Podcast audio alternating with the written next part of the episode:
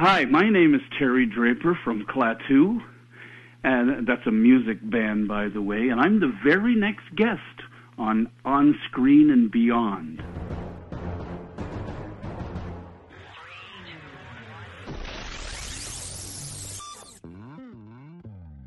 On Screen and Beyond, an inside look into the entertainment world featuring interviews with people from the movie, TV, and music industry, news on upcoming TV and DVD releases, and the rumor mill. And now, here's the host of On Screen and Beyond, Brian Zemrak. Can you believe it? It's episode 490 of On Screen and Beyond. I'm your host, Brian Zemrak. This is On Screen and Beyond, the weekly show that keeps you updated on what's coming your way as far as upcoming new movies, remakes, sequels, and TV and movie DVD releases, as well as our interview segment with a guest from the movie, TV, or music industry. This week on On Screen and Beyond, we go into the musical world, and back in the 70s, there was a group that came out with an album, and people thought it was the Beatles reuniting. The group was Klaatu. The album had the hit song Calling Occupants of Interplanetary Craft on it. Also had uh, Sub Rosa Subway and uh, all sorts. It's just a great album. And we have Terry Draper, one of the members of Klaatu, joining us here on On Screen and Beyond this week. So it's going to be a great show. He has a new album out called Once Upon a Memory, 22 great songs. Be sure to check that out. But we're going to talk about it. Terry will let us in on it, let you know where to get it. But uh, a lot of great things going to be talking about. Terry Draper from Klaatu is coming up in a few minutes right here on On Screen and Beyond. And we got a great show coming your way. It's going to be a remake of Catch 22, and George Clooney's going to be in it. We'll be talking about that and a whole lot more on this week's On Screen and Beyond. Let's get ready. It's time for Remake Madness. Please hang up and try again. Remake Madness. Warner Brothers is moving along with its remake of 1976's Logan's Run. They have finally attached a writer. Peter Craig will uh, be writing it. He wrote The Hunger Games Mockingjay Part 1 and 2, and Simon Kinberg will direct. He is part of the X Men franchise and will also be directing X Men Dark Phoenix. The remake of Charlie's Angels by Elizabeth Banks has a release date. It's coming out on June 7th, 2019 so far. No actresses have been attached to it in the lead roles, so we'll keep you informed when we hear about those. And that's it for Remake Madness. Coming up next on On Screen and Beyond, upcoming new movies. Upcoming new movies, well, it looks like Tom Hanks will produce a new war film about Normandy invasion called No Better Place to Die. That'll be coming our way on June 6, 2019. Jennifer Lawrence will star in Bad Blood. It's a story about a woman who creates a biotech company that skyrockets to fame, and then everything happens. it's just a big mess.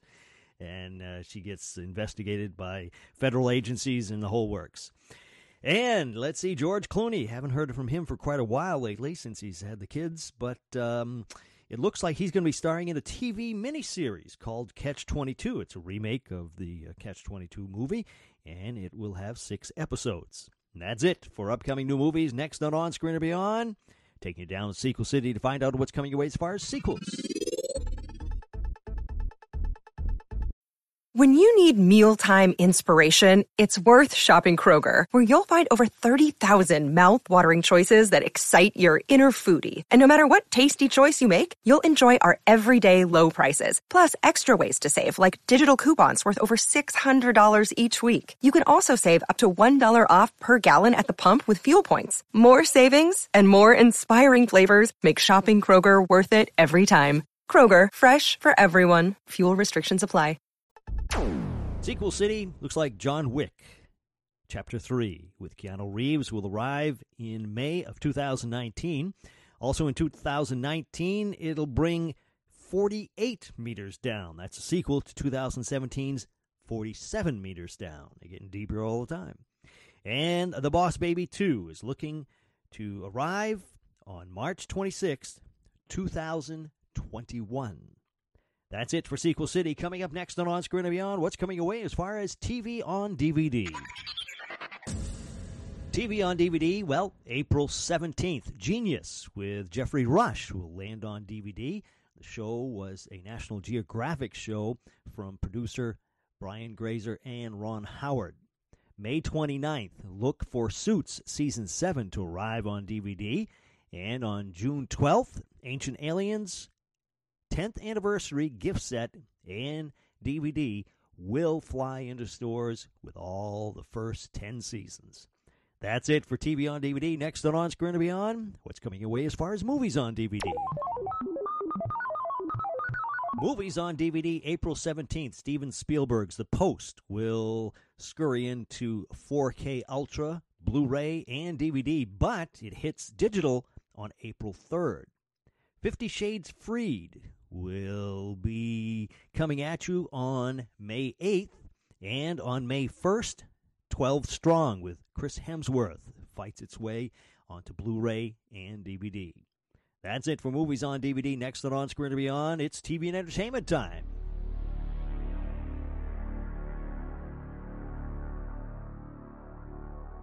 TV and entertainment time. It looks like Becca, the winner of The Bachelor this year, the chosen one by The Bachelor, then dumped for the runner up. Uh, it's just getting confusing here.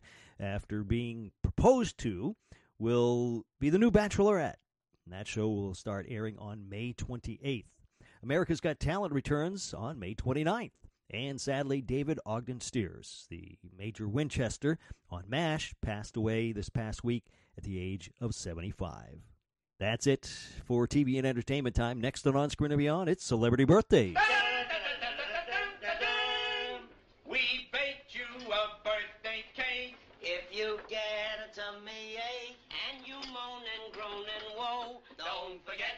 Told you so. Happy birthday! Happy birthday! Celebrity birthdays, March 12th. It looks like James Taylor turns 70. March 13th, Danny Masterson of the 70s show turns 42. And March 14th, it's Michael Caine turning 85. March 15th, Eva Longoria turns 43. March 16th, Erik Estrada turns 69. And on March 17th, Kurt Russell turns 67. And Gary Sinise, past guest here at On Screen and Beyond, turns 63. And let's see, March 18th, Queen Latifah turns 48. That's it for celebrity birthdays. As far as listener birthdays, Lily P. of, uh, where is it here? Uh, Revere, Massachusetts turns 37 on March 17th. If you, a friend, or a relative are going to be having a birthday, send me the information at feedback at onscreenandbeyond.com, and we'll see what we can do about getting your birthday celebrated by everybody who listens to On Screen and Beyond all over the world. And that's it for listener and celebrity birthdays. Wish you all a very happy birthday. And coming up next on On Screen and Beyond, he's here. Terry Draper, member of Klaatu, who gave us Calling Occupants of Interplanetary Craft and uh, California Jam and all those great songs from the album that many people back in the 70s, when it first came out, thought it was the Beatles reuniting. Amazing story. Terry Draper's joining us. He has a new album out called Once Upon a Memory. He's going to let us in on that too. Right here, Terry Draper next on On Screen and Beyond.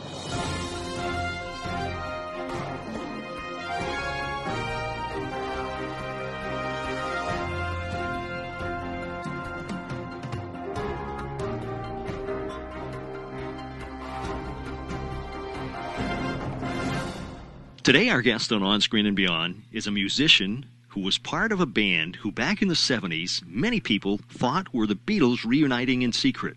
Their album, 347 Eastern Time, by Klaatu, and the hit song Calling Occupants of Interplanetary Craft also became a hit for the Carpenters. He has released many albums over the years since then with the band and on his own, and his latest album, Once Upon a Memory, is now available with some great songs on it. It's Terry Draper. Terry, welcome to On Screen and Beyond. Uh, thank you, Brian. It's uh, I'm delighted to be here. I'm, am I the beyond part of on screen and beyond? I guess so. yeah. but you know, Terry, I I, I got to tell you, I over the years, uh, I can remember back in the '70s when I was on radio, uh, I I got this album, and it was this amazing album, and I wasn't thinking of what everybody else was talking about about the Beatles. It was the Beatles and all this stuff. It was just a great album. And since then, I've always loved your music. And now, when I found out that you had a new album out, uh, I definitely wanted to talk to you. And uh, I, I've listened to the music, believe me, over and over and over again. and and these songs sound just as fresh and nice as as the songs you did back then. I, I, I really have to tell you, you have a great album here. Well, I, I appreciate your saying so. Um, one of the things that we tried to do then, and uh, that I carry on doing, I hope, is to make music that's timeless and not necessarily uh, pigeonholed into a decade or an era Mm-hmm. or a movement. Although I'm a big fan of progressive rock, um, I, the music that I make I describe as progressive pop. They're essentially pop tunes uh, with quite elaborate orchestrations and, and presentations so that they're a little more sophisticated than your average pop song with guitar, bass, and drums, you know, using violins or, or accordion, uh, whatever the song dictates, whatever will make this song sound better is uh, what I'm prepared to do for it. And uh, Klaatu followed those same principles. hmm Now, w- Once Upon a Memory, it just came out, right, in January? Yep. and it's 22 songs, which is which is a large amount of songs for most albums. Uh, you know, a lot of times back in back in the day, if you had 13, you were getting a lot. but uh, you've come out with some great stuff here. Tell us about the album, the, the, the concept of the album itself. Well, the reason it's got 22 songs is because this particular album, which is a compilation of sorts, has been in the works for many, many years. Um, I took my first real road trip in 1975. I, I drove my sports car with a friend from Toronto to Acapulco Wow. and uh, drove down Route 66 and stood at the uh, gates to the west in St. Louis and did all sorts of interesting things. Um, but as luck would have it, we got robbed in Acapulco. And I came home and wrote this song called Back in Acapulco. Uh, you know, floating in the waves, floating in the crime wave, and all that stuff. So, uh, my the point being that I have a tendency to not just take pictures, but I write poetry, which m- generally become songs about my travels. And it uh, all started back then, and and uh, my wife and I, Anna, we like to travel a great deal, and I've uh, compiled a collection of songs over the years, 22 of them, in fact, about my travels.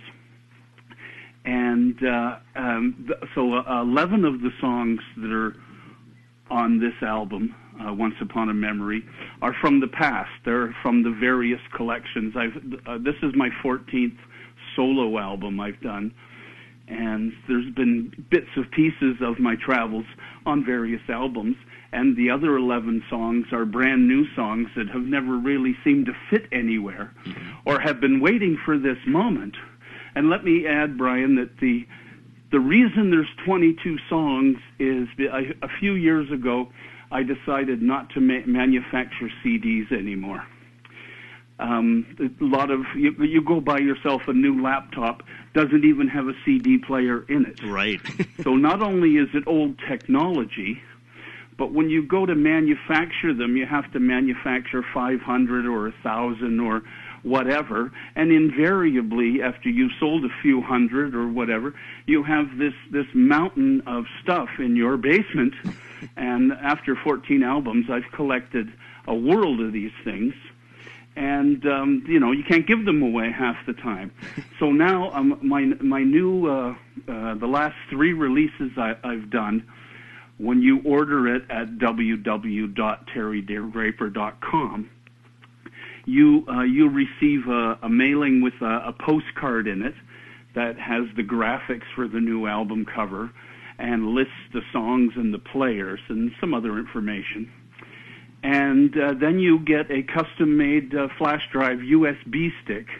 And in, in my case, it's shaped like a little guitar.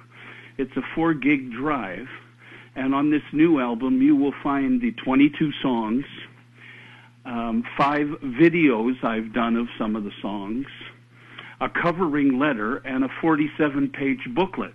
wow. Uh, my son taught me to use Photoshop a few years ago, So I do all my own graphics, and I find it just as rewarding as as writing and recording these songs.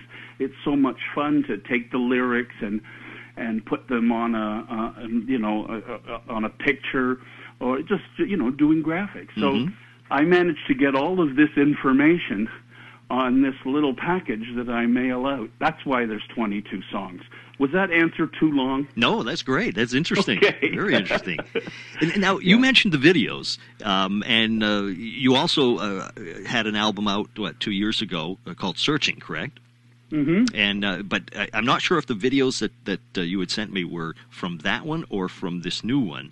But I, I, one of the videos was you at all different places around the world, uh, like Chichen Itza and uh, uh, the uh, pyramids in Egypt. Okay, I think I think that song was called "I Would Be King." Yes, that's what it was. Yes. And the the reason those pictures appear in that particular video, because uh, I, um, I, if I hadn't have been a musician, if the Beatles hadn't have come on Ed Sullivan that night a hundred years ago, uh, uh, in my youth, I really wanted to be an archaeologist, Really?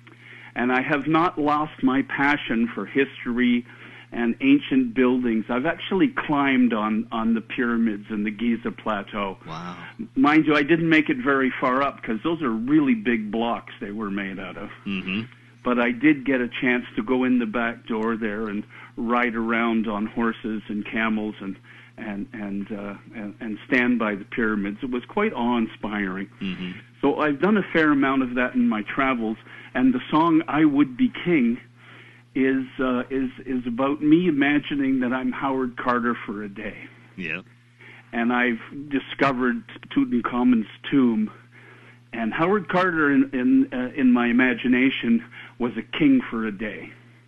He he was a king that day. He discovered that, and uh, my song is "I Would Be King," and I talk about all these places like Atlantis, and uh, you know the lost city of Z, um, all sorts of those places. So that's what the song's about. I don't really want to be king. I don't have a drop of blue blood in my veins. but but yeah, that's what that song's about, and that's why there's pictures of me at the pyramids and Chichen Itza and Tulum and a few other places I've managed to uh, visit. I also like history, so this new collection has a song called "At Waterloo" about uh, uh, Napoleon Mhm. and Wellington and uh, all sorts of different songs and stuff like that. Yeah. And and one of the songs uh, you you pay homage to Jules Verne, correct? I'm a big Jules Verne fan. I love to read. In fact, I rarely leave the house without my book or at least my e-reader because I'd hate to get stuck in traffic and not be able and just have to listen to the radio or something, you know? Mhm. I just love to read and I always have a book on the go sometimes too. And Jules Verne is one of the masters. And uh, that song is all about hanging out with Jules Verne for an afternoon, and we can travel under the sea. We can go to the moon and back. We can go around the world in 80 days. There's so much you can do in an afternoon with Jules Verne. Yeah, yeah, yeah. And, and I love that song. That's a great song. And uh, I I just love the way that you you you orchestrate everything and meld it all together. And and, and it's just amazing how you can do that. Well, that's this. I, you know, I've been doing this for about 50 years now, making uh, records. I guess I don't know what you call them anymore, but I have a tape recorder. Well, let me rephrase that, Brian. I used to have a tape recorder. Mhm. Now I have um, some serious software, and I still, I've had a recording studio since I was a young lad in my teens. So I, I'm finally getting a handle on how to make these these songs and put them across so that uh, so that I, I get my ideas out there. And uh, some of them are real toe tappers. hmm Oh yeah. Now, the songs in in uh, Once Upon a Memory are they all you playing the music, and or is it? Do you have other people involved, or you, do you do a lot with the, uh, the like you say, the computer software, or? Uh, it's a combination of all those things. Generally, I play about 90% of everything. Wow. I do the violin arrangements. I play the bass almost always. That's my favorite thing to do. Um, you know, uh, y- writing a song is a very nice thing to do. I mean, you start with a blank piece of paper, and you sit at the piano or with your guitar, and and weeks later, sometimes hours later, sometimes 20 minutes later, you have scribblings on a, this piece of paper, and there exists now something that never did before, and that's quite quite rewarding. And then I start recording it, and uh, you know, start basically with the piano and the tempo. And we had some drums, and my favorite thing to do was to play the bass because since Paul McCartney uh, played the bass, he demonstrated to all of us that there, there, there's no latitudes. You can do anything you want with that instrument and make it so much fun. And so, I, yeah, I do that. I have a guitar player friend, Bill Nadeau, who's been playing on the last five or six albums, and he's a wonderful guitar player. And I make him do all sorts of guitar acrobatics that a normal guitar player would look upon. Uh, he w- he wouldn't view them in a good light. I know that because they're different. And I have a friend, Brenda Webb, this lovely uh, female singer who sings background vocals uh, with me. I met her because uh, a mutual friend asked me to join his band, and he said, I, I'd like you to join this tribute band. And I, I said, Rick, you're kidding, right? He says, No. I said, I want you to play drums. I said, What? I said, I haven't played drums in, in 20 years. I hardly ever play drums anymore. And that's the instrument I started on. Mm-hmm. and uh and so he said well take a listen. So i went upstairs and my wife had gotten the new A- adele album for christmas. This was a few years ago. And 5 years ago or something i guess it was 19 at the time the album. And i listened to it and i called him back and i said you got a girl that can sing this stuff? And he said i do and I said, okay, I'm going to join your band. So I sat down and played the drums every day for a month, trying to remember how to do all these things. And of course, then I had to learn these songs that I'd never heard before. And uh, as luck would have it, I met Brenda Webb. And uh, her, her voice is just stunning. I got her over here to do some some singing for me on some musicals that I've written and uh, and then I got her to do some background vocals with me, and I just love the way our two voices mesh together. She does ninety percent of the background vocals on uh, the songs that that I've been doing for the last ten years, five years. Anyway, um, yeah, but uh, I do uh, generally I do most everything else. The title song "Once Upon a Memory's got a good friend of mine, Freddie Duval, playing drums on it because he wanted to, and I said, "Knock yourself out, Fred." Hmm. Now, the, the, you mentioned a tribute band you were, they wanted you to be in. Was it for Adele or It was called "An Evening with Adele." with Adele? Okay, I wasn't sure, was sure at first. Who you know? If you, I thought you were going to tell me it was like a, a tribute band to the Beatles or something like that. no, I'd done that. Everybody's done that. yeah, or a Klaatu tribute Cla- band. well, was, Klaatu was a tribute band to the Beatles. If, if you want to look at it in that light, that's possible. Uh, no, but Brenda Brenda was wonderful because not only did she it wasn't just a tribute act. Not only she, could she sing these songs, but uh, she would take the time to put on a foam suit, a ton of makeup, and a red, red wig, and then affect her Cockney accent. So she would come out and pretend to be Adele wow. and talk to the audience. And so this is Albert Old, is it? And that whole thing, like Adele. And then we play these songs, and she was pretty, she was just wonderful. So her and I, we're best friends, and and uh, have spent a lot of time together. like you said, there's all these songs, uh, you know, uh, all over Morocco, Paris in spring, winter in Peru. Uh, let's go to Mexico. So a lot of them are related to, like you say, places you've been. Uh, Sunnyland. Uh, that's a. I, I like that song too. That's a. I mean, they're all good songs, but uh, some of the ones that uh, stick in my mind, you know. Sunnyland, yes, that's an interesting one. Uh, I had I, uh, I wrote that in the, uh, about 20 years ago. I had a CD out back then called uh, "Can You Pretend," and it was a bunch of songs I'd written for my sons when they were little boys. I had done a children's CD, and it wasn't like like Barney music or it wasn't talking down to children. It was sophisticated in a Yellow Submarine kind of way Mm-hmm. so that all the songs were were uh, heavily orchestrated, but still simple. I mean, this wasn't complex, but they were simple songs with self-esteem and confidence building messages like uh, one of the songs was called blast off and the lyric is no matter where you roam there's no place like home so after we see the zygonians we we get back in the spaceship and come home because there's no place like home Mm-hmm. and other songs like that and i was going to reissue that cd and wanted to put some new songs on it and sunnyland was one of the ones I sat down and created just for that event. Uh, so it's been sitting around for 20 years and ended up on this compilation so that I uh, could, you know, get it out there finally. But there's other songs that um, the, of places that only exist in my imagination, like Merlindale, Yeah, that's nice. and uh, I think there's uh, uh, there's a few of them like that. Actually, the first song I ever wrote in 1969 is called "The Return of Galadirn," and it's about this uh, Viking warlord who wants to take their homeland back from Goth, the evil dragon. And uh, there's a big showdown and a battle, and you never do find out who wins. yeah. Th- And, and I thought I've been working on that off and on for years because it's it was uh, you know it was a very old piece of music and I had all my notes and I tried to recreate it faithfully to what I heard in my head when I was so young, and I put it as the second last song on the album, followed by "Once Upon a Memory," which is in fact the most recent song I've written at that time, a few months ago.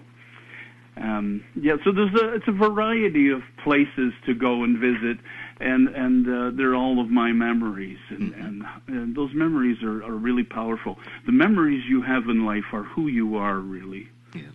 Yeah. and so that's what I'm trying to get at, I guess. Yeah. And plus, have a little bit of fun.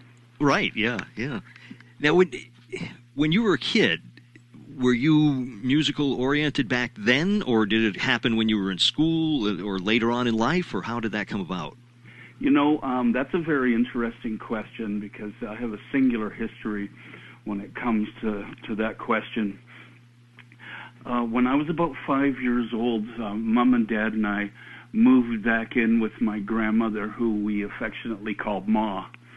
And I had to share a bedroom with my dad's younger brother, Uncle Bill, who was only 10 years my senior. So we had bunk beds in this room, and I would go to kindergarten and grade one or whatever, and he was in high school.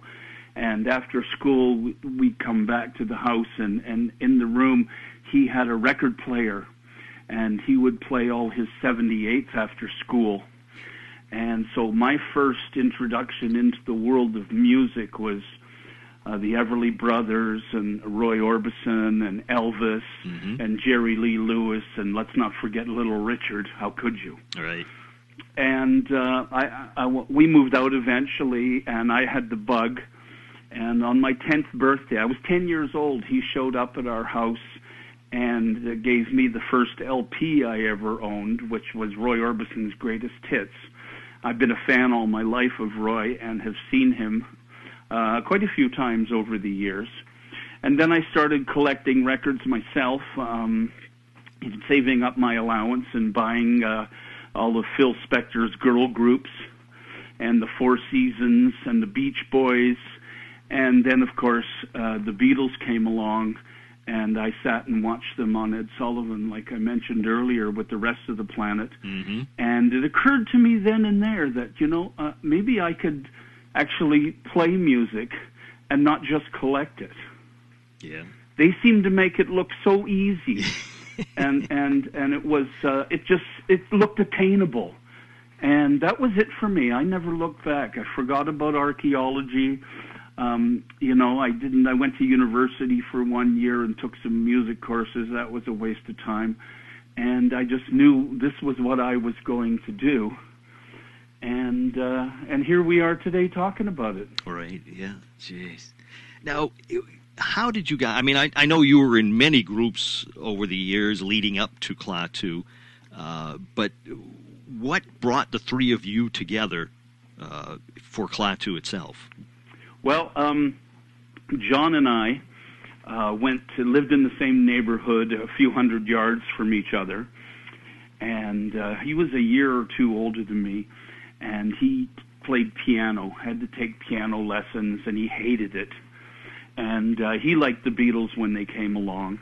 Him and I used to play hockey in his backyard. He always he would build a rink every winter, and I would come over and we would skate together, and we hung out.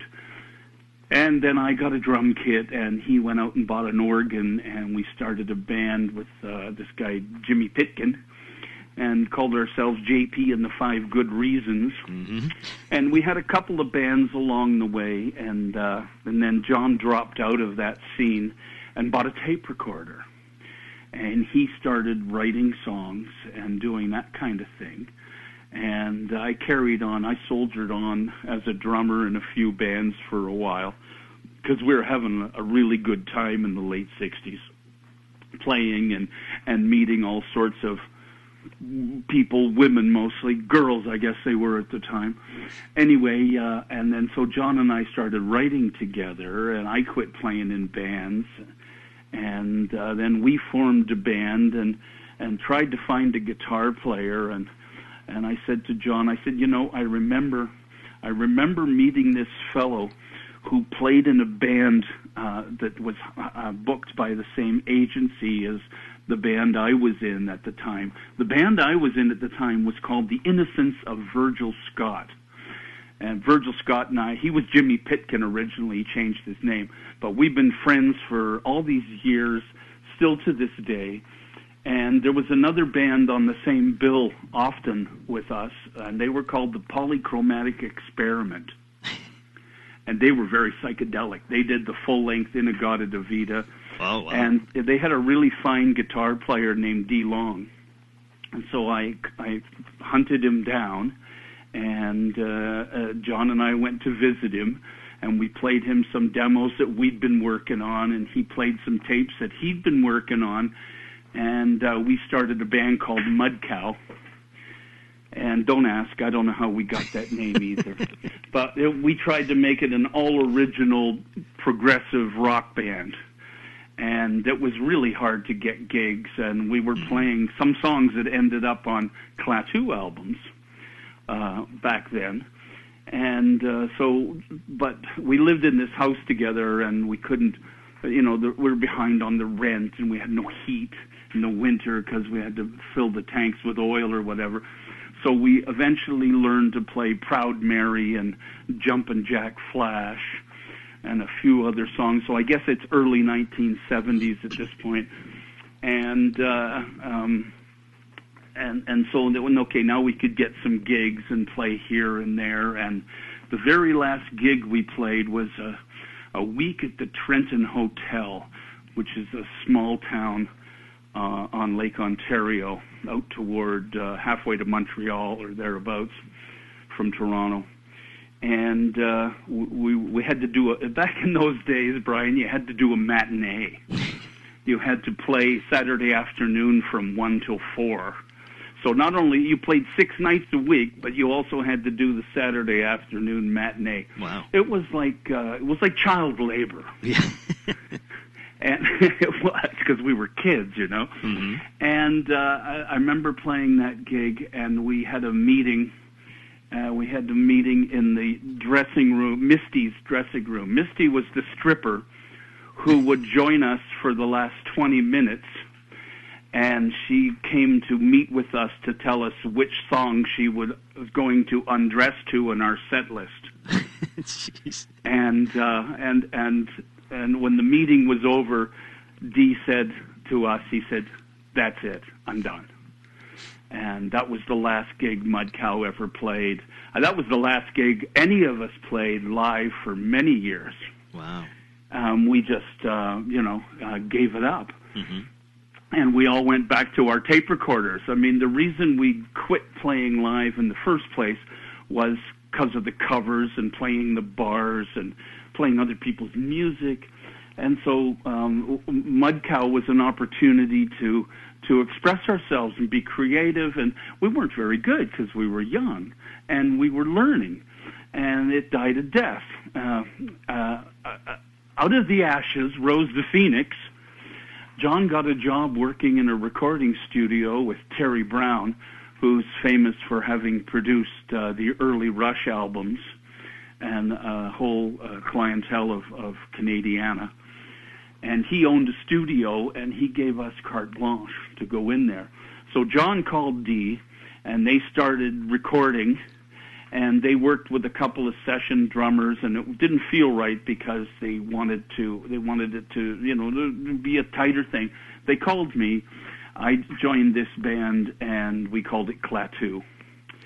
And we spent three years making the first album because everybody had a job um, Dee worked at his father's electronics factory I worked at a, uh, a famous record store in Canada called Sam the Record Man. Mm-hmm. I worked at the uh, this flagship store in downtown Toronto. I was the head of the 45 department, and uh, I didn't make any money doing that. But this is what we, we'd rather do this than play the bars. Mm-hmm. And so over the course of the three years, we made that first album. And it was it, it, it was a, a blessing in disguise, really, because we got to make it perfect normally you don't get that chance. You know, Right. the, the the record label throws you in the studio and they book two weeks for you or whatever, and uh, what you end up with is what you get. But with Klaatu, we'd go in at Friday night at midnight because there was nobody booked that time. And uh, we would redo the Maraca part on Sub Rosa Subway because we weren't quite happy with it. Mm-hmm. And back then, you couldn't manipulate anything; you had to record Right. everything. And so um, that anecdote describes how, demonstrates how, how, how uh, we had the opportunity to get it right and do everything and make it perfect. And when we had eight songs finished, we released the album. It was released in August 1976, and uh, uh, to, to, to little acclaim somebody actually wrote a, a review of us and said that it's uh, uh, some, a very good recording, reminiscent of uh, Pink Floyd, the Beach Boys, Pink Floyd, and a bit of Beatles in there, Mm-hmm. Yeah. or yeah. I something can, like I can see something that. like that. Yeah, I can see Queen in there. I can see, uh, uh, you know, just so many different groups, ELO and. So uh, that nothing happened um, to that release, and it was uh, released with Capitol worldwide. Um, we we were with a small label in Canada called Daffodil Records, and uh, the owner of that label, Frank Davies, was good friends with Rupert Perry. They're both from England, and they both worked for EMI. Rupert Perry was now the head of EMI, the president uh, for Capitol Records in Los Angeles. So he went with uh, the album cover and uh, and the eight songs and a finished product. This is the album, and and said, "I'm shopping this. Are you interested?" And and he, and Rupert wanted to meet the guys in the band, and he said, "Sorry, can't do that." Well, what's the what are their names? He said, "Sorry, can't tell you." and and and Rupert Perry was aghast. He said, "You want me to to give you a hundred grand advance for this album and and two more, and and you're not going to tell me who's in the band?" And Frank said, "That's the way they want it." And that was our stipulation. Um, having been in bands that were all about the the prettiest guy in, in the in the school, learned to play guitar. It was very much like uh, the captain of the football team kind of thing, you know. And music didn't have a lot to do with it. And then we're here we are in the middle of the 70s, at the height of the glam rock era, where um, it, it's uh, it's all about the people in the bands. The music has got nothing to do with it at all. Mm-hmm. And so we came up with this philosophy. You've got to remember, we were uh, in our early 20s. We were still very young men, highly idealistic, um, living uh, uh, hand to mouth, day to day, virtually, and uh, not really caring because we'd never had any success. Didn't know, wouldn't know what to do with it if we got it. So we stuck by our guns, and, and our, our catchphrase was, "We'll let the music speak for itself." so there will be no names, no photographs, which put a great deal of pressure on us when it came to doing artwork for the album covers. Uh, and so I, I uh, took that uh, uh, as my responsibility because I've always been about the graphics and, and the way things are presented. John and Dee, Dee wrote the the lion's share of the music back in those days, although John and I did write Calling Occupants together. Mm-hmm.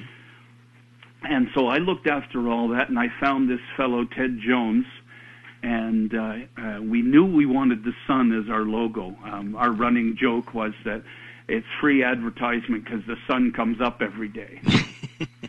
and so we were. Plus, it has all the the Egyptian gods, uh, Sun Ra, Mm-hmm. and all those different. Uh, you know, every culture, every ancient culture worshipped the sun, and uh, we just thought it was a, a cool idea to use the sun as our logo. So we found this fabulous artist, Ted Jones, and uh, we started work on the album cover with him. Well, the first sketch he brings to us, he's got this um, uh, the sun's face um, looks looks like uh, looks like a, a Saint Nick, like Santa Claus. Mm-hmm. Actually, it looked very much like Ernest Borgnine. and and and we said, no, no, Ted, that's not right. It's that's way too way too uh, grounded. We don't want some jolly old man. We need something that's that's more eclectic. And he came back to us with the face that's on the cover of that first album now, which appears on every one of our albums in some form or another. Mm-hmm. And that's that very Mona Lisa um, uh, generic uh, alien face. I mean, it looks human, but it it doesn't. It it's uh, it's eclectic. It's very cool. And then we said, okay, now we need a recipient for these sun's rays. So to something to give life to. And then Ted comes back to us with the sketch, and now he's drawn a beaver on the cover. And uh, we said, Ted, no, no, no, please. I know we're Canadian, but no beavers. we don't want to be provincial. We want to be worldly. So we gave him a Beatrix Potter book and sent him home with one of those, and he came up with the mouse. Mm-hmm. And uh, so n- then the mouse appears on all of our records and the graphics in some form or other. Yeah. Another day is here, and you're ready for it. What to wear? Check. Breakfast, lunch, and dinner? Check. Planning for what's next and how to save for it? That's where Bank of America can help. For your financial to-dos, Bank of America has experts ready to help get you closer to your goals. Get started at one of our local financial centers or 24-7 in our mobile banking app. Find a location near you at bankofamerica.com slash talk to us. What would you like the power to do? Mobile banking requires downloading the app and is only available for select devices. Message and data rates may apply. Bank of America and a member FDIC. And uh, so the first album came out and to little acclaim or no acclaim. And uh, we began work on the second album because we knew what we were doing and we knew we had a good product. The second album was a concept album uh, about this lighthouse keeper. And it's my I'm I'm very fond of this album uh, mostly because I wrote the story of the lighthouse keeper. I was reading an As- uh, Isaac Asimov book on astronomy, and uh, there's this thing called Bode's law that he was talking about, and it's uh, it's this uh, calculation where planets are equidistant or or they at a certain space away from the sun, given a sun of our strength. And he goes on to talk about how there should be a planet where the asteroid belt is out beyond Mars. Mm-hmm. And I thought, oh, cool. What a great idea. These people have blown their planet to smithereens because they're so violent and aggressive, which all harkens back to the Klaatu uh, name that we took from the Michael Rennie character in The Day the Earth Stood Still Right. Yes. and uh, and then so I wrote this story about this one surviving member of his race, the lone survivor, takes it upon himself to build a, a solar flare, a lighthouse that will guide all the spaceship traffic through the remnants of his planet. It's the least he can do. Mm-hmm.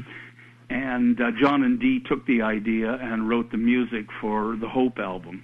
So we're in the midst of, uh, we've recorded all the bed tracks. We've uh, go to England. We're in London, England at Olympic Studio. That was really exciting. The King Crimson albums were done there. I was blown away. And uh, we recorded the uh, London Philharmonic Orchestra, 83 piece orchestra in that studio, this huge room. And uh, while we were in the course of, of recording these, uh, the orchestra onto the Hope album, um, somebody came in with this uh, newspaper article about this uh, guy in Rhode Island, Providence, Rhode Island, had written a fairly conclusive article proving that we're in fact the Beatles recording under a new name. that was in February of '77. Mm-hmm. And it was like, uh, so we looked at this article and we all had a good laugh and then went back to work because we were, in, this was a complex project we were working on, recording a, a, a symphonic orchestra on our bed tracks and it was, it was intense. We didn't have time to devote to this thing. And so we just forgot about it. And a couple of weeks later, we got back to Toronto and started putting this album together, the Hope album and uh, the phone started ringing and never stopped. Never stopped for a couple of years uh, or a year anyway until somebody found out that the the guys that wrote those songs they went to the Library of Congress in Washington and found out that the authors of those songs uh, is not uh, Lennon and McCartney. It's these three schmucks from Toronto. and uh, and and as luck would have it, uh, our record stopped selling. Every Klaatu record sold less than its predecessor. Wow. And, and, the, and the thing is, like you had said earlier, the music speaks for itself. The music is good.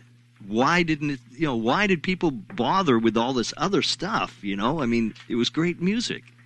Well, what had happened is I think that the, uh, the audience, and, and not so much the audience, but the media itself, mm-hmm. radio and, and newsprint, all of those people felt that we duped them, mm. that we'd had them on, that we planned this. And I'll tell you what, nobody suffered more from it than we did. I'm sure. It was not our plan to do this, and I guess we should have come out of the closet, if you will, Brian, and said, "Hey, no, no, no, we're not the Beatles. We're just these three guys." But we wanted to stick by our guns and let the music speak for itself. Right. I mean, we're not particularly handsome fellows, the three of us, and we're not particularly gregarious. So, what's the point of having uh, these pictures? I mean, it just wasn't what we were trying to do. Mm-hmm. Yeah. We wanted to take people to someplace else that wasn't um, a rock band on stage with pyrotechnics and flashing lights and, mm-hmm. and spectacle. We wanted to take you in the middle of the night to the outside edges of our solar system mm-hmm. and leave you there. Yeah. Could could you have done this music, especially from your first album with Calling Occupants and everything, uh, or any of the others? I mean, uh, they were they were all very orchestral. Uh, could you have done those without, you know, just the group itself, without a whole orchestra behind you?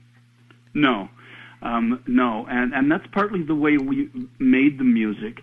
And this is interesting you bring this up because people often ask me how we made those records. And uh, the fact of the matter is that the number of songs that we played, all three of us together at the same time, I could probably count on one hand. Really? Uh, what we would do is we would uh, take somebody bring a song in, like John brings a song in, and everybody wants to record this, and so we'd find a good tempo with the metronome, yeah, that feels good. Okay, he'd go play the piano. Mm-hmm. And then he'd go out and throw a quick vocal on it so we know what we're doing. And then I'd go out and play the drums, and then he'd play the bass. And then Dee would play some guitars, and then we'd do some some org, how whatever, uh, we, you know the that. But that's how the the scenario unfolded. Yeah. And here's the point of that: is that the three of us, I include Terry Brown here, sitting in the control room, we're telling the fellow out there in the in the studio with the instrument, the three of us were telling him what to play. Wow. Uh, like it's like, okay, Dee, you know that lick you just played there, that that uh, after in the second verse, that's a great lick, but when you end it, go to the minor third instead of the tonic and resolve it. It'll leave us hanging. It'll set up the okay, right. Let me try that again. And so so what happened is that the, the men that weren't playing the instrument had more control than the guy that actually played the instrument. Mm-hmm. And so I tell people that we, we made the music with our ears, not with our hands. Yeah. Wow. And I still do that to this day, even though on my own records I play almost everything. But I'm, I, I layer it and build it, and I'm always playing it from the the perspective of what the song dictates and what does it, what does the audience want to hear. Mm-hmm. It's not about what I want to play. Um, you know, some songs I do don't have very much drums in them at all, and I'm a drummer. Yeah. Well, they don't need much drums. They need, uh, you know, they need violins. So we do violins. It's amazing that you. So you guys, when you made uh, "Calling Occupants" or whatever, any of the songs on that album, i you didn't have a you know 160 piece orchestra playing. You guys were doing each thing and adding it on layer, layer, over overdubbing, and all the things like that. Yeah, and then we'd get uh, we'd get a string section in for Sub Rosa Subway. Uh, Mhm. um, one of the guys that worked there, Doug Riley, uh, brilliant musician, had a band called Doctor Music. He uh, would write the scores for the strings, hire the musicians, and and put them on the record. Wow. And then we'd have you know 20 guys playing or whatever. Yeah. But Calling Occupants is one of the songs that we did what I would call live off the floor. I played the drums, John played the piano, and Dee played the mellotron. So Dee's playing all the flutes and the violins on the mellotron, and all of the the horns and everything. There are no horns; those horns were all done with a synthesizer Wow. and uh, we and the synthesizer we had at the time, like they all were, were pa- uh, monophonic. You could only play one note at a time. hmm So we'd record one line, and then record a harmony to it, and then get another sound and record a counterpart to it, and we build this horn section out of six or eight uh, different instruments, and have to do them all separately and build it. Jeez. Yeah, I know it was very complex. But we had three years. yeah, a We had, lot you of know, work went into that song or that album. It, it, it was it was an awful lot of work, but we were so young, and it was such a joy to get into a, recording studio and learn and and re regurgitate all the lessons we'd learned a short ten years earlier from a band called the Beatles when they released Sergeant Pepper in '67. Right. Less than 10 years later, we released the 347 EST album. And uh, yes, there's some songs that sound like the Beatles, but we've done our homework hmm and and came up with a, a, a piece of, of plastic that st- stands the test of time. Oh, definitely. I, I, you know, uh, the music is just amazing, and people, a lot of people don't realize it's out there, and they should because it's it's a, it's an amazing album, and uh, you know they should go- go out and get that as well as your your new album, Once Upon a Memory. Yeah, I remember talking about that. Yeah. yes. I I got to ask you something though. But uh, in your Klaatu years uh, with that album, uh, with Calling Occupants, um, there were, of course, a lot of things people said. You know, oh, this shows it's the Beatles, and this shows it was the Beatles. Uh, but during the song California Jam, the guy that sings, there's a like a you know they sing the song then there's an instrumental pause and then it's changing tune and i don't know all the, the fancy names of, of, of the music stuff but um, one guy sings california and Right. who sang that because that did sound like paul mccartney i gotta admit Actually, that fellow's name is Raymond Gossi, and he was a friend of ours and played in another band. And uh, we had to do a TV show back in 1974 called The Keith Hampshire's Music Machine. And uh, and he did that that vocal on the record, and we got him to come and be in the band with us to do that song. So it looked like we were actually playing it. We we rehearsed the miming to the song. I mean, you've seen lots of bands who go up and play to their songs, and nobody's playing the right drum fill, and their their hands are they they you know they're picking when they're not playing and playing when they're not picking, and it's just a mess. No, when we had to do this TV show, I sat down for two weeks and rehearsed my part in the studio in the in the control room. I set my drums up and put the song on really loud so I could play along with it, and I made sure that everything I did on the record I, I recreated for this this miming, the filming, and and it really looks like we're playing it. Yeah, yeah. And uh, so we had no compunction about about uh, finding other musicians to come and help make it better. Yeah. There was other guitar players that came along, and we'd get them to play, and we'd hire a sax player, and uh, whatever it took to to make this song better. Mm-hmm. Uh, the egos were were in the back seat, and the song was in the front seat. Yeah. And like you said, And it's, that's hard. That's difficult when you're in a band. You got to remember that a band is very much like a marriage. Only instead of two people, there's three, four, or five, or God forbid, eight or ten. and and h- how those mad bands manage to stay together is a mystery to me mm-hmm. because it was tough enough for with three of us. Wow.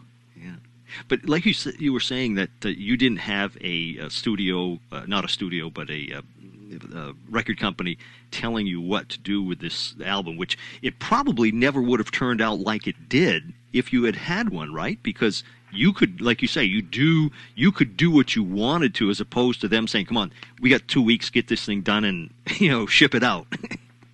Well, yeah, exactly. And you know, there's a great quote from Frank Zappa that I've read recently, and uh, he said that the the, the mid later '60s was a very special time, and it was a good time to be creative because you you go to the record label.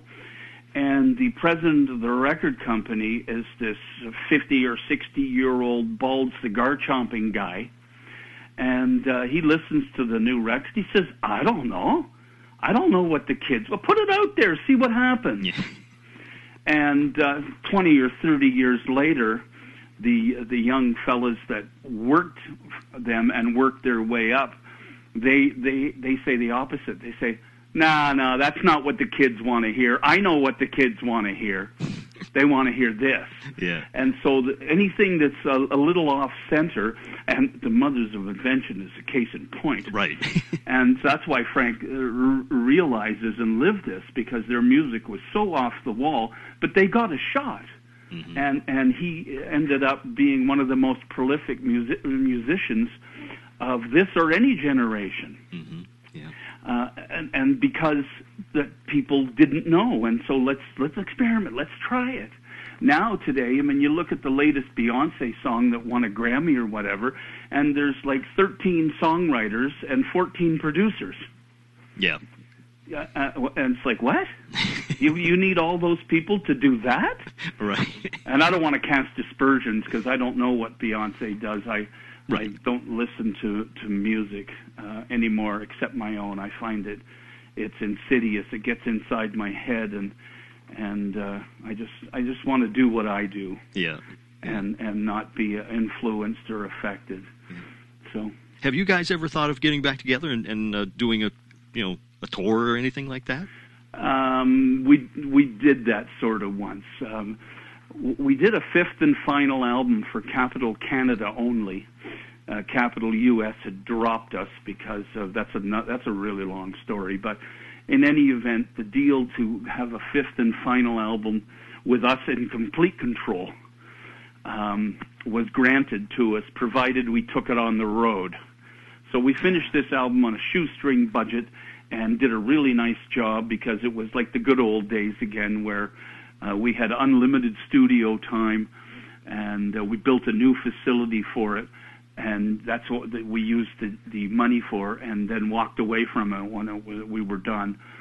And then we spent nine months touring across Canada with this band and we hired three more musicians to play. In fact, we hired a um, a rhythm section, a bass, a drummer, a bass player, and another keyboard player who did all the violins and all that stuff. Mm-hmm. And John and Dee and I were out front playing guitars and pianos and vocals and keyboards, whatever needed to put some of these songs across. Yeah. And after a while, that was just an untenable situation. It was so expensive and and it wasn't a lot of fun, you know, living in in hotels Mm-hmm. Yeah. being on the road, and we never got out of Canada. That's it's uh, it was a tough night, and it was too little, too late. Yeah. It was you know it was over. Mm-hmm. So, and and then uh, to address your question, um, yes, we did a reunion in 2005, and uh, we did a meet and greet with Clan Two fans Um, and they came from uh, Switzerland and Germany, all over the U.S. Wow. Came to Toronto to watch to meet us, and uh, I said just about two weeks before this event, I said to John and Dee, I said, you know, this is kind of silly. These people are coming, and we've agreed to do this thing, and we're not going to play. I said we should get grab our three acoustic guitars, and we'll just sit there and play a half a dozen songs that are really easy to recreate. Mm-hmm. And John said, and John D said, you know, great idea. Let's do it. So the next day, I get a call from John. He says, you know, my song, uh, uh "All Good Things," we're going to do. Uh, he says, you know, that that that violin line in the middle, little, no, the little flute solo in the center. He said, that's really important. Do you have a keyboard? I said, yeah, I got a keyboard. So the next day, Dee calls me, and we're doing his song "Cherie" from the Sir Army Suit album and he says, you know, that that violin line out of the gate is like really powerful, really important. We really need that to pull this off. You have a keyboard? so I said, yeah, I do. So when we uh, ended up doing this, uh, I don't really call it a concert. We only did six songs. I call it a recital. Mm-hmm. And uh, John played acoustic guitar and sang. Dee played his uh, Stratocaster, his electric guitar, and sang and we had a, a woman join us to do some of the harmonies that none of us could no longer reach. and I was there. I brought my bass drum and a hi hat and a tambourine and two keyboards. Wow. so I was playing all of the little incidental things while I was playing the bass drum and the hi hat with my feet. Oh, it looked like I was busking in downtown Toronto. Jeez. But we recorded that album, and it turned out really nicely. Uh, and we eventually released it. Uh, I don't know when, 2010 or something. We released it, and we called it Solology. And we threw some other crap on there that have been hanging around, like some house cleaning outtakes of different songs or or versions without vocals with really nice string lines and stuff. Um, yeah. So, but that was it. No, and when, there's no. We're not going to get back together again. Yeah. Um, You know, nobody's interested. Um, John left the music business completely. I think he plays Beatles songs at home once in a while, and uh, I've I've been focused on my own career.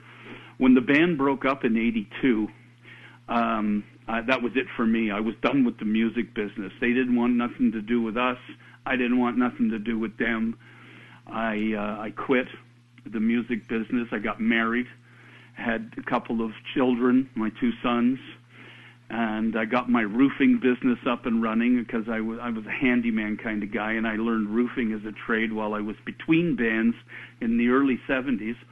So I went back to it with a vengeance and tore down the little house I bought on the lake up here and built this huge home and and uh, my wife's a school teacher and I kept on recording. I had a tape recorder and making demos and writing songs and having a grand old time. But I went out and did all those things that most musicians don't get a chance to do un until you're successful or older or you have to leave the business and you know have a life Yeah. Yeah. Yeah. but it was uh, it, it turned out okay. So uh, 15 years later, 1997, I put out my first solo CD, and I just put out the 14th one. Uh, you know, t- 20 years later, Yeah. uh, in, in January. Yeah. And here it is. All that Klaatu stuff is Once Upon a Memory, which went- brings absolutely. us back to your Well- your new album.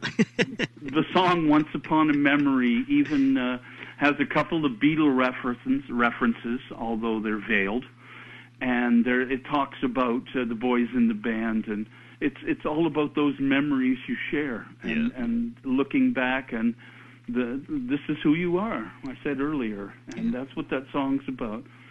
Well, Terry, everybody should go out and get your album, uh, or what do they call them now? it's, it's, I mean, I'm so you know, I'm from the, the old time, you know, the LPs and, and the 45s, but yeah, I catch myself using the word record, and I Right. quickly get rid of that one. I call them albums because it's an album of songs, and whether it comes on a compact disc or vinyl, or like I'm doing on these little uh, flash drive USB sticks. And which is kind of cute when you know there, there Yeah. there's uh, it's a little um, little picture of a on the postcard that I send out of these little guitars, and and uh, you plug it into your computer, and it's got my URL on it, and uh, Yeah. I've taken a lot of care to to to do this, and I I don't have a a great following, but I have a dedicated following, people who like what we did and what I'm still doing. Yeah, it's all great. A lot of the music I make harkens back to those those uh, ideas of Yeah. how to make music that Klaatu learned. Once again, Terry, tell us where you where people can get Once Upon a Memory or any of your albums. www.terrydraper.com. Uh, you can even have listen to snippets uh, on that website of mine. You can buy it there. You can download this stuff from iTunes or uh, you know, but it's not on any streaming services. I refuse to allow my music on a streaming service because they just give it away. It's not free. It's, Right. it's free. It, it, you don't get paid. Yeah. And uh, you know, at this stage of the game, you want to hear what I'm doing. You, you're going to have to pay to hear the whole song. Come over to my place at www.terrydraper.com. Have a listen to a few snippets. If you like what you hear, let's see the color of your money. Right. I know, your money's all the same color, I know, but up here we say that because our tens are purple, our fives are blue. right. They're all changing. It's a very psychedelic uh, financial world in Canada. Yeah. Well, Terry, I'd like to finish up with two final questions. Now, this takes us away from your current music, your past music, everything else. But when you sit back and relax, what are your favorite TV shows now and of the past? And what's your favorite movies now and of the past? Huh. Interesting. Interesting question. I was all set to go somewhere else. I know, you probably figured music, right? well, I thought, yeah, who do I? I listen to Streisand and Sinatra, and yeah. when I do listen to music, uh, but that's interesting. That's interesting. But what are you watching on TV now? What, what shows uh, do you tend to, to watch? Uh, yeah, um, I, I, I guess I'm a. Yeah, I, I watch TCM a lot. hmm I, I love the old black and white movies. I love that the care was put into them. I love the music that goes around and the, and the lighting. It, it, it, they're very powerful. There's messages. Some of them are, are kind of cheesy and stuff, but uh, I like the uh, old movies. Um, I, and I watch the, the the History Channel when they have something that's not the Swampers or the Yukon Tire Man or so. I don't know what that crap's all about. but I like um, History Channel and uh, those kinds of things. Game of Thrones is right up my alley. hmm Uh, I think that's just so well done. And uh, I'm a big fan of, of uh, Tolkien, Lord of the Rings, hmm Yeah. and all of those kinds of uh, movies. The Raiders of the Lost Ark, the the Indiana Jones series. That that that was like wow, that tickled my. I'm sure it did. when that stuff came out. Um, uh, like that, yeah, movies. I watched uh, The Shape of Water last night. you did. How was? How'd you like it?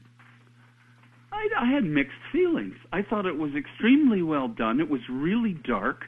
The acting was spectacular, but a couple of times I kind of giggled. It's like, really? they, I think they could have about cut 20 minutes out, and it would have been fine. I didn't see it as best picture of the year, although I don't know what else. You know, I don't watch a lot of stuff. I watched Woody Harrelson in LBJ Yep. last month. That blew me away. I thought his recreation of that and and the way they presented it was really well done. hmm Yeah. Now, did you enjoy the, this movie? You talk about old movies, and, and I'm not saying I like this movie just because of, I'm talking to you, but did you like The Day the Earth Stood Still, the original, not not the remake? Absolutely. I actually went to the theater to see the Keanu Reeves remake and it was horrible. I know. Yeah. it was just horrible. But the the, uh, the that's the reason we picked that name. Actually, Yeah. John and Dee and I were all sci-fi freaks. I mean, if the Blob with Steve McQueen comes on, I'm watching it. yep. I don't too. care how bad it is. I love those Japanese movies with Godzilla and Rodan the Flying Monster, Mothra. I just love science fiction. And Mm-hmm. when John suggested we call the band Klaatu, Dee and I instantly agreed. What a great name. Yes. The emissary who comes from another planet to save Earth. Oh, yeah, that's us Yeah. Aren't we? You know, in, in our high-mindedness and our idealistic little world, we we thought we could, uh, you know, save the world. Mhm. or at least change it for an afternoon and put a smile on your face. Yeah. Well, Terry, I, I can't thank you enough. It, this has been fascinating, and I hope our listeners have been listening and, and hearing all about your past and your new music. And I hope they go out and get both of them the, mu- the new music you have, which is great, and the Klaatu music, which was, was also fantastic. So uh, I thank you very much for sharing with us. Thanks, Brian. It's been a pleasure chatting with you. Uh, you brought up some some fond memories, and uh, I hope I managed to uh, elucidate upon them in, a, in an interesting fashion.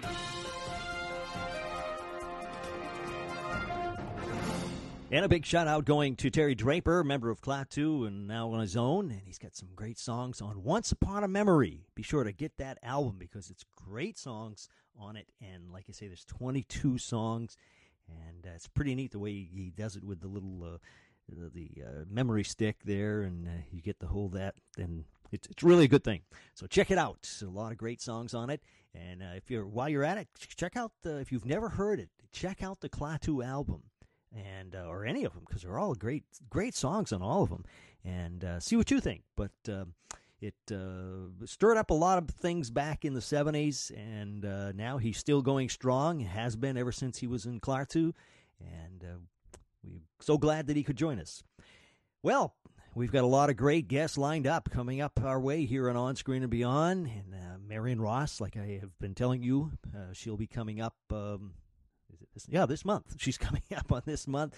And uh, we also have uh, a lot of other great people coming your way. So get ready. Keep listening to On Screen and Beyond. Tell a friend. Like us on Facebook. Uh, just let people know. That's the way people are going to hear about it. More and more. We've got uh, thousands and thousands of listeners every week. And we hope that we're bringing you the guests that you'd like. If you have a suggestion for a guest, send it to me at feedback at onscreenandbeyond.com. I'll see what I can do. If you've got a connection with somebody uh, that was in a movie or a TV show or a, a, a band or anything, uh, send me the information. Love to get in touch with these people, and uh, we'll see what we can do about getting them on the show. And uh, that's it. That's a wrap for this week. So until next week, when we once again take you on screen and beyond, I'm Brian Zimrak. Take care.